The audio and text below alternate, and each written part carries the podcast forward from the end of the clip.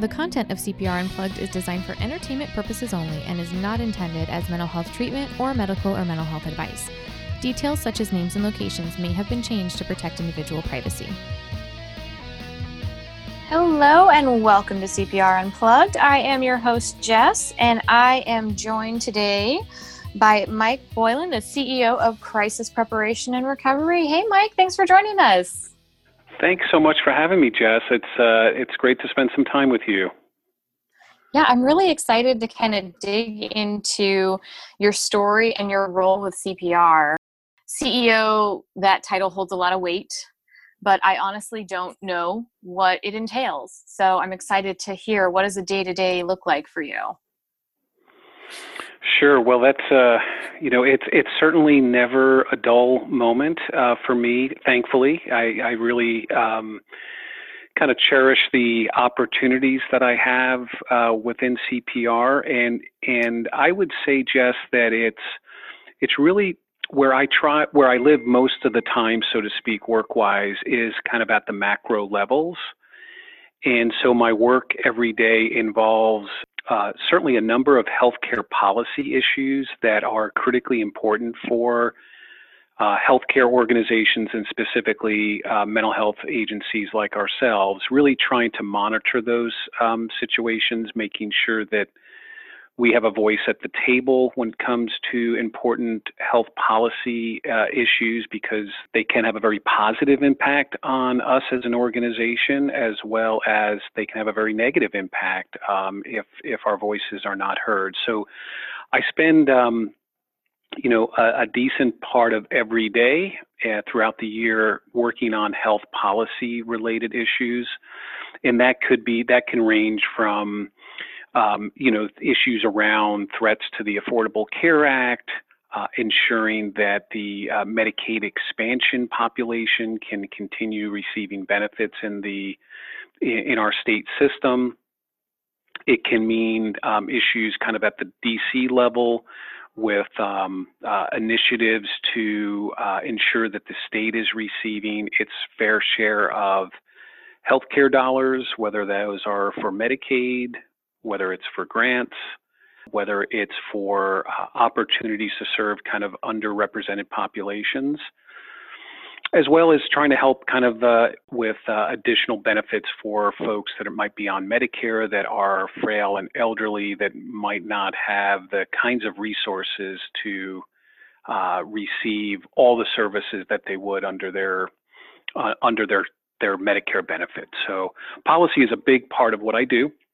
Certainly, discussing ways that CPR can play an important role in the delivery system with either regulators or health insurance companies, other kind of entry points into the system, whether they're hospitals or municipalities, could be primary care offices and so forth. So a lot of my work involves identifying where we can be really good partners to others and how we might be able to serve and meet uh, those entity needs because in doing so we're meeting the patients or members that they're serving.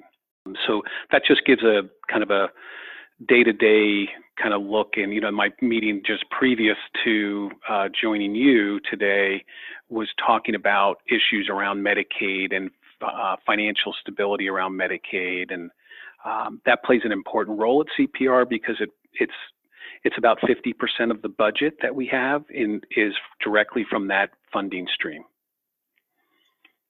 Well said. so you know yeah, absolutely. It really gives me a much better perspective. And I'm not surprised because that's how I was first introduced to you is through all of your advocacy work. Um, I think actually one of the first images I ever saw of you was downtown at a rally for something. So you are like out there on the streets working really closely with local and national governments to address these issues. And for me, it what I got from it is, you know, when I read your emails and I I see your updates, you're very passionate about this, about making sure that very good quality mental health care is available across the board to anyone who needs it. Well, I appreciate that, Jess. I think that's an important part of really all of our responsibilities and certainly the role that I have in in in in the organization is to be really dedicate my time and my energy and and ensure that I have the knowledge about kind of where we are in the in the healthcare chapter, if you if if for lack of a better word, is where where situations are so that we can you know we can lend a voice, we can uh, raise concerns, you know, and we can be out when it's necessary. We can out really be whether it's um, you know peacefully protesting against uh, you know there there was the uh, the issue around the Affordable Care Act. Um, I know threats to the Affordable Care Act that occurred over the last few years, and that, that really you know gave me an additional. I felt like I, I felt compelled to be you know speaking to uh, our congressional delegation, speaking to the governor, speaking to, you know, going back to DC for what we refer to as Hill Day advocacy efforts, you know, as part of our um, national council, which is our advocacy group, and certainly participate in every way possible with our with our Arizona chapter and especially in, at the state level, you know, folks that are working either in state government or what, whatever, they're they're limited on how much political work or political advocacy they can do just because of the jobs they hold, and so they really rely on individuals and groups and agencies like ours to be out in the forefront, to be kind of aware of um, uh, what's happening kind of at the at the policy level. What what are some threats, major threats to the system of care, um, and how what the impact that could be on that could be. And I'll just give you kind of a historical, you know, something that kind of motivates me every day, and um, one because I lived it from a direct practice perspective as kind of a previous crisis counselor myself when I used to go out and, and do work in the in the hospital settings for CPR. There was a period of time where the state budget um, really could not support the level of expansion in Medicaid uh, that occurred back in like 2004. And so in 2011, during the downturn, the state had to make some very difficult financial decisions that impacted hundreds of thousands of people. And we saw those individuals, um, uh, many of them, uh, in the emergency rooms that once had insurance, now they're without. And um, they really did not have a way to get the care that they needed. So they would end up in very expensive kind of emergency departments. They have to be admitted to hospital levels of care because of the severity of their symptoms. Uh, we're not taking care of at an earlier preventative level, kind of in an outpatient delivery model. And so, you know, that it just it, it, it's a motivating force for me now because it's not that that threat has gone away and the impact could even be more severe, especially now during the uh, this COVID emergency. There, where we're literally, you know, six to eight hundred thousand people could be at threat of losing their insurance because the state and the federal government would not have the financial resources to support it. And so I'm doing everything I can to try to help minimize that or avoid that from occurring. And that requires, you know, for me to be fully aware of those issues, but also be able to share that with as many people as possible. And certainly whom, whom better than folks at CPR that have a, that, that are seeing individuals that have a, you know, that want to see the best and um, ensure that people get the, the necessary services and so forth. That they, you know, they need all of us to be a collective voice for them. So that's a big part of what I kind of am, I'm driven to do, and I think it has the best interest of all all parties involved, from the from the member to um, other health organizations that we rely on to our employees to so that we ensure that people have a good place to work and can earn a salary and benefits and all that kind of stuff. So it, it aligns with a lot of areas that I, I'm concerned about and have an interest in. And um, I'm just really thankful that I, you know, that give, I'm given an opportunity every day to do that. Most definitely. Man, that sounds like an insurmountable task when you talk about hundreds of thousands of people who in the past have lost health insurance or, you know, the potential for an event like that to occur again does it help having your position as sort of a for a lack of better terms a leadership so that you can kind of rally people? Because I can imagine, right, it takes a village. Absolutely.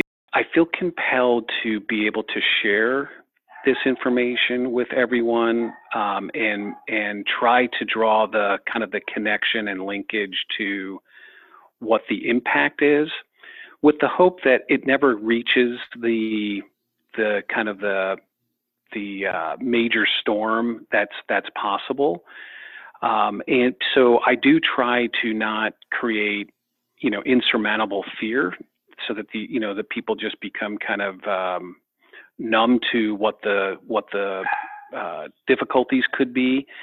But at the same time, I do feel the need to try to motivate and nudge people to say, you know, this is an important issue, and hopefully it never comes to be.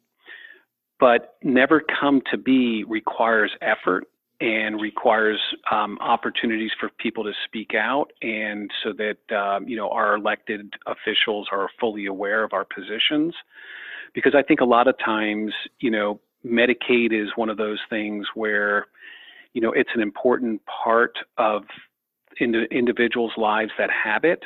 Um, but I think the general public might be not as familiar with how beneficial it is for, you know, the healthcare workforce, how beneficial it is for uh, employment opportunities in a community. You know, it really provides uh, a robust uh, benefit in a lot of ways, you know, to not only member care but also to the economics of our uh, of our healthcare delivery system. So, you know, I try to kind of speak in those terms that you know that this is also an employment issue and it's a wonderful way to provide a critical safety net to our communities so that we have the resources to you know deliver care provide care. Thinking back to um, that 2011 period we would often have people that we would have to unfortunately petition involuntarily, and we, they'd be sent into uh, you know Maricopa County, you know Desert Vista location.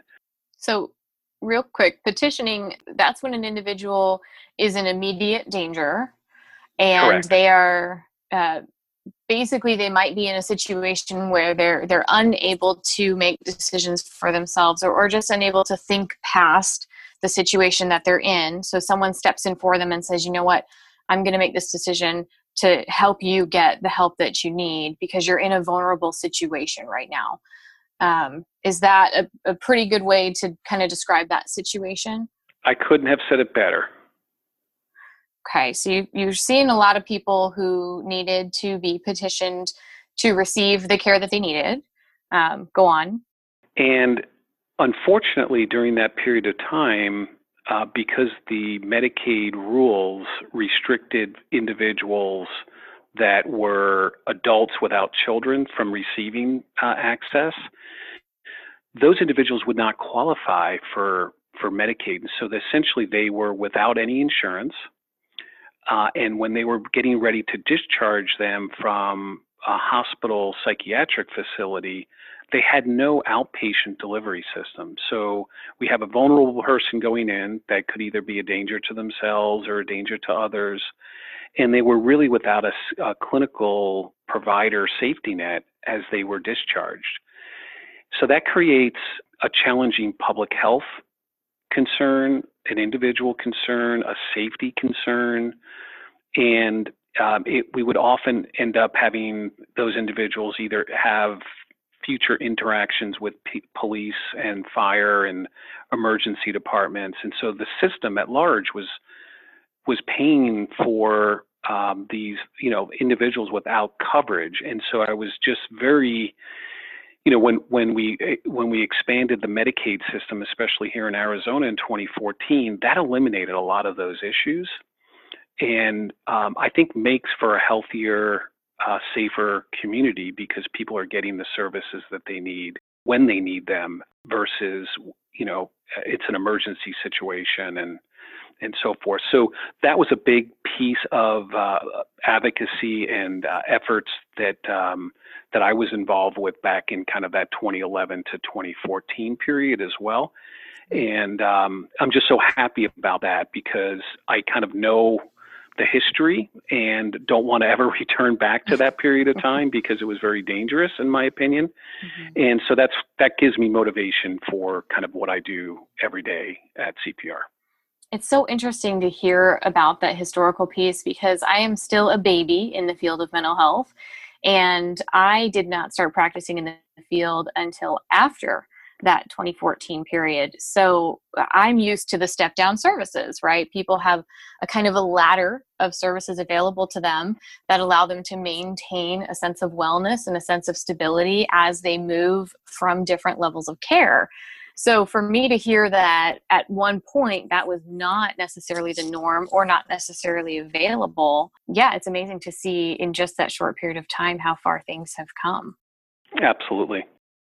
So, Mike, how did you get into mental health? Interesting story. So, I I got my bachelor's degree in political science from uh, a small liberal arts college in upstate New York called Hobart and William Smith College. And it was located in the what's known as the Finger Lakes region of kind of central New York. And in my in my senior year, which was a year, I, the previous year I'd spent a full year studying in Ireland. I was actually, I lived in Ireland and went to school there, and it was part of kind of a program through my school where, you know, I spent a year uh, away from school. But when I came back, my senior year of uh, college, there was a visiting professor and his family actually from a place called Sri Lanka. And as a political science, as a political science major, I obviously was very interested in, you know, um, European politics, but also Asian politics and systems of government and so forth. So I was studying that region. So I ended up in um, uh, this professor's class for really the the, the that entire senior year, and had a chance to you know meet him and know him. This it was a small school, so I mean class sizes were you know, there were some classes that I had that were like eight to 10 people in it. So it was very discussion, very much, uh, you know, the classes ended up turning into, you know, you, you would actually have events outside of the classroom. There would be, uh, you know, we'd have dinners and so kind of learning the culture of, of uh, Sri Lanka and how you know his fan, you know his experiences there and his family's experience. But anyway, I, I developed a really good relationship with him and his family. And I remember um, at the end of, you know, was just about to graduate from school. Um, he had asked me, he's like, you know, hey, Mike, what, you know, what are your plans after graduation? And so keep in mind, I'm, you know, I have a bachelor's now in political science. And I said, well, I really had no idea what I was going to do, but um, he, he said, you know, what are your plans? I said, you know, I'm maybe thinking about going to law school. And that was like the typical kind of a response that most political science majors gave, either law school or you do something, you know, you know, with some kind of governmental agency or whatever. And he kind of he he looked really like disappointed um, in my in my response, and he said, Mike, you know, I really think, you know, from all the experience I've had with you and know you, that really the field of social work is the right path for you and he gave me all his you know reasons and rationale and all that kind of stuff and um, it really struck me you know i was very i was i was actually thank so thankful for him to say that because i really didn't i didn't really know anything about law school um, and um, I'm, I'm just very thankful that that was the path that he recommended because i kind of jumped right on that and it was always something that like my mom and um, other other folks that knew me well would always say, you know, that really that would be the you know that would be really the best path. But it was really when he said that that kind of it all clicked, and and that's really how I started kind of uh, developing an interest for the field, and you know, kind of developing kind of a path to figure out. So I started taking classes uh, when I went back home, you know, kind of at night. Uh, you know, was working during the day and um, started taking a class here, a class there, kind of just uh, building building up my uh, my social work class, my master's classes, and um, at the time I was kind of working in a substance use facility at an actual psychiatric um, state hospital. Uh, this was in New York, and went to school at night. So I just had the, the kind of the academic experience in the evening, and then I had that kind of work experience uh, during the day, and absolutely just loved it. You know, just really enjoyed the professionals, really enjoyed working with the patients. Uh, and then I would have my academic uh, experience in the evening. So that's kind of what got me. That's what got me kind of propelled me into the into the field, and always enjoyed, always enjoyed the mental health kind of substance use aspect of social work for me personally. And I think it was a lot of you know, just growing up uh, at the time, there were a lot of state psychiatric hospitals that were not too far from where I grew up uh, in New York. And I was always intrigued about, you know, how folks kind of entered those psychiatric facilities and what was, you know, what the, the, the experience and the treatment and the services that were going on. This was kind of during a period. So I was born in the late 60s and, you know, um, there were, I remember there were you know, exposés around, you know, the conditions of the state hospitals and what and how people were treated. And um, so I just became very interested in that history and that experience and um, wanted to, you know, wanted to play a bigger role in mental health. You know, it's just as far as around quality and making sure that there were, you know, therapeutic, um, empathetic, um, really client-centered types of uh, uh, services available for people because of you know just what I witnessed and and certainly the readings that I've done around you know just the whole state hospital experience how terrible that was for folks and you know it wasn't focused on recovery and all that kind of stuff so um, that that was really kind of what what got me into the field. I just have always had an interest in um, you know studying the link between like homelessness and um, you know, a lot of the folks from the the uh, psychiatric hospitals that uh, that were around me. This was uh, a place called Pilgrim State, and there was another place called Kings Park. These were big psychiatric hospitals in New York State.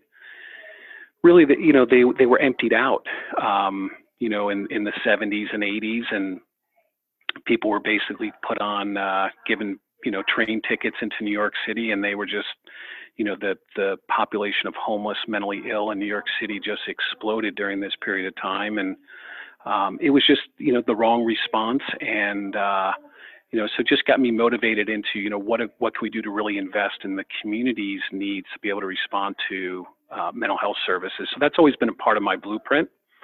Um, you know, and this is a long, kind of a long journey to, uh, to make sure that there's that there's really good quality services happening for folks. How did you find crisis prep and recovery? So I had when I when I first arrived. So I I met my wife in New York. Um, she was a school teacher that she grew up here in Arizona and wanted to kind of try out New York. So she moved to New York with uh, with a friend, and uh, that's where we met. Um, and it was one of the worst winters in New York. I mean, it was it was extremely cold, icy. You know, I think the schools had you know probably 25 days of school days where they were you know the school got called off because of snow. And so she coming from Arizona, it was very hard for her just from the weather perspective. And so she's like, you know, I I really want to move back to Arizona. And so she was asking whether I would have any any interest in doing so, and so that's what kind of brought me to uh, Phoenix. And um, I had already had been I already had start started my MSW program. I think I had like nine or twelve credits done back in New York, and so I decided that hey, I'm going to enroll at, at ASU and um, you know be able to continue my MSW studies and get that taken care of. So so anyway, I got that going, and I got a job um, at ComCare, which was the predecessor regional behavioral health authority several iterations ago. This goes back into the early 90s. And so I got a job at ComCare in their crisis department. Um, and that's really where I started, you know, really getting to know the community. I got to know a number of uh, folks through uh, the cities and you know the police department, the fire department. Um, and I eventually was able to, I was eventually promoted into the, uh, the role of manager of the crisis department for Comcare, And, and so that put me kind of in, you know, discussions I'd have with various key stakeholders and, you know, making sure that the, the crisis system was functioning well and responding to the needs of the community and all that stuff. And, um, and that's where I, I actually met Tom McSherry when he was on the board of the City of Phoenix Human Services Council. I believe that was the title at the time. Real quick, Tom McSherry is the president and founder of CPR. Um, for anyone interested in his backstory, we episode one actually of our podcast goes through kind of how CPR was founded and came about.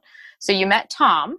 So I met Tom because I was called to that committee to um, answer questions um, and to provide a kind of a presentation. And so Tom was uh, on the board uh, of that group, and and uh, so that's that was my kind of first introduction with Tom, and and um, you know started kind of building a relationship with him. He he at the time also worked or was doing his internship at Terros, which you know is a community mental health crisis provider, and so. Um, uh, that's how I first kind of got connected with Tom, and then he would later go on at, at, to uh, develop and and uh, launch crisis preparation and recovery. And um, I stayed with ComCare and Value Options for about seven years. Um, I really enjoyed ComCare, and I really enjoy, enjoyed the work they did. I didn't fit in really well um, with the Regional Behavioral Health Authority under Value Options. Uh, just wasn't a good fit for me, and had the opportunity to uh, joined Crisis Preparation Recovery in 2001 uh, and have been obviously there ever since. And it's just been, you know, it's been a wonderful experience for for me. Um, it really fits exactly who who I am as a person, and I just I'm just very thankful that the company, um, you know, uh, has put me in a position to kind of work in areas that I think um, one I have an interest in, and I try to I try to excel in, and I try to be a leader for the community. And I think you know doing that through uh, through CPR. Well, thank you so much for sharing your story. That is so fascinating. Man, you've had quite the ride. I I was wondering when you said that the professor recommended social work to you. I was like, was that on your radar ever? But it sounds like that's something that's kind of inherent that you had definitely heard before. Yeah, you know, Jess, it, it's it's um I, you know, I think the combination actually of my political, because my political science degree to me was all all about political advocacy anyway, and really helping, you know, how political institutions really should be helping folks that are in need and underserved communities. That marries up really well with social work, you know, from a from a policy perspective and a community development perspective. So in many ways, it, it, just seemed like it was a perfect. Looking back, it definitely was a perfect fit for me. Both having that that background in a in a in a political kind of science background and ways to influence, um, you know, our elected officials, but uh, you know, understand how systems work from a political structure as well as from kind of my uh, you know policy perspective from social from the social work side.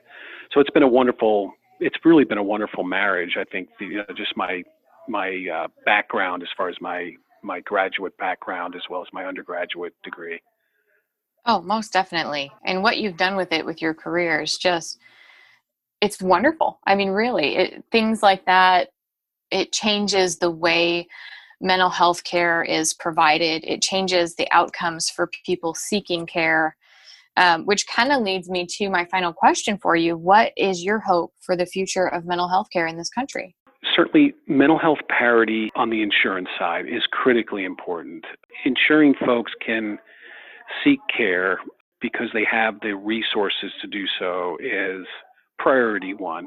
I think the second issue is, and this is already occurring, so thankfully, I think it, you know, in part for the younger generations, have really propelled and motivated this forward, is really eliminating the stereotypes and the um, you know the fears that of, of seeking out care. That that was that was really kind of unheard of. Like I, I don't remember anyone, you know, like when I was going to school, high school, even college, people people would one not necessarily publicize that they they were going to see a therapist or they were going to see see a psychiatrist or that they were on medications or whatever that has changed tremendously where there's now it, it it feels like it's just part of a health routine and it's part of somebody's way to improve their lives and to be you know to receive maybe some coaching and support and guidance and care.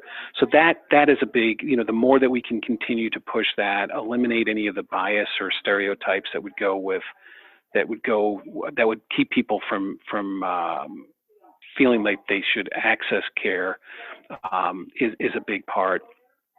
And I think having, you know, to me, ensuring that that there's really good coordination and collaboration between health professionals. So whether that's someone that is going to their primary care doc, that there there almost should be like, a, you know, a true sense of cooperation and collaboration between a primary care physician and a mental health professional you know so the more that we can bring those pieces together as a delivery system that's really a, a, major accomplishment that i would like to see happen you know in the next within the next 10 years is ensuring that people that there are many places for people to enter care to get really good care investment in really evidence really good evidence-based quality services for folks. And then you know, to me, mental health services isn't just about psychotherapy and meds.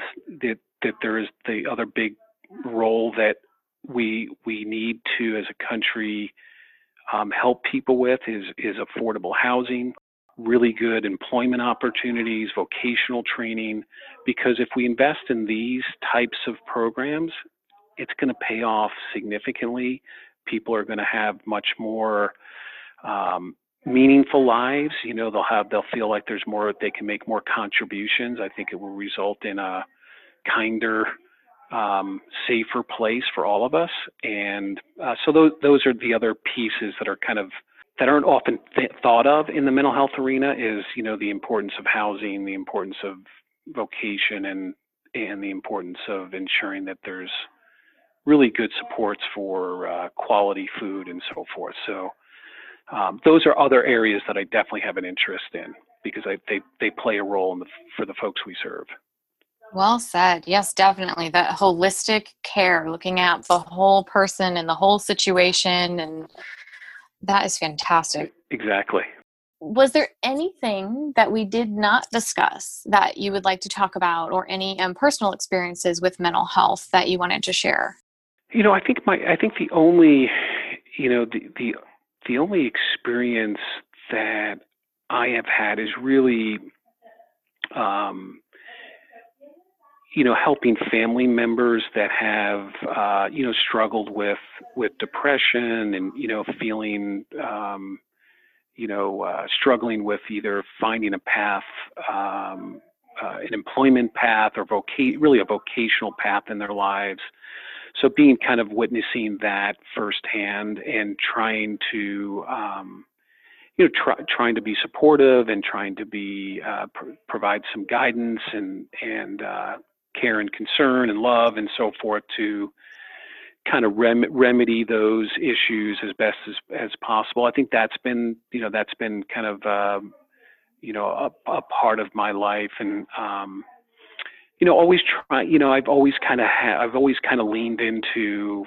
you know, helping folks, whether it was kind of back in my junior high, high school days, where, you know, individuals that might not feel as connected, um, that might be struggling in some ways. Always had a kind of an eye for ways that I, you know, that I could be, you know, kind of a supportive person, um, and uh, you know, provide some, you know, just uh, kind of a friendly face and and you know include you know including them in in opportunities and so forth. That's always been kind of part of my dna um, and you know and kind of reaching out to people that might not you know that might not be heard or not might not be seen by the you know the typical groups and so forth in you know in those types of settings growing up. And and I think we all have that you know I, I think that's part of what we all do as kind of a health community is trying to really help and serve folks that um, don't often have a voice right and are not quote unquote powerful players in a community that that really need our collective strength and energy to to uh, help them make help for uh, imp- try to find ways to improve their lives. Well, I think that brings it whole circle. That was a, a beautiful uh, place to end on. Thank you so much for your time today. I really appreciate you talking with us about your experiences and about your role with CPR. Thank you, Jess. I, I, I really enjoyed it. Got questions or ideas for the podcast? Or perhaps you have your own story to share. We'd love to hear from you.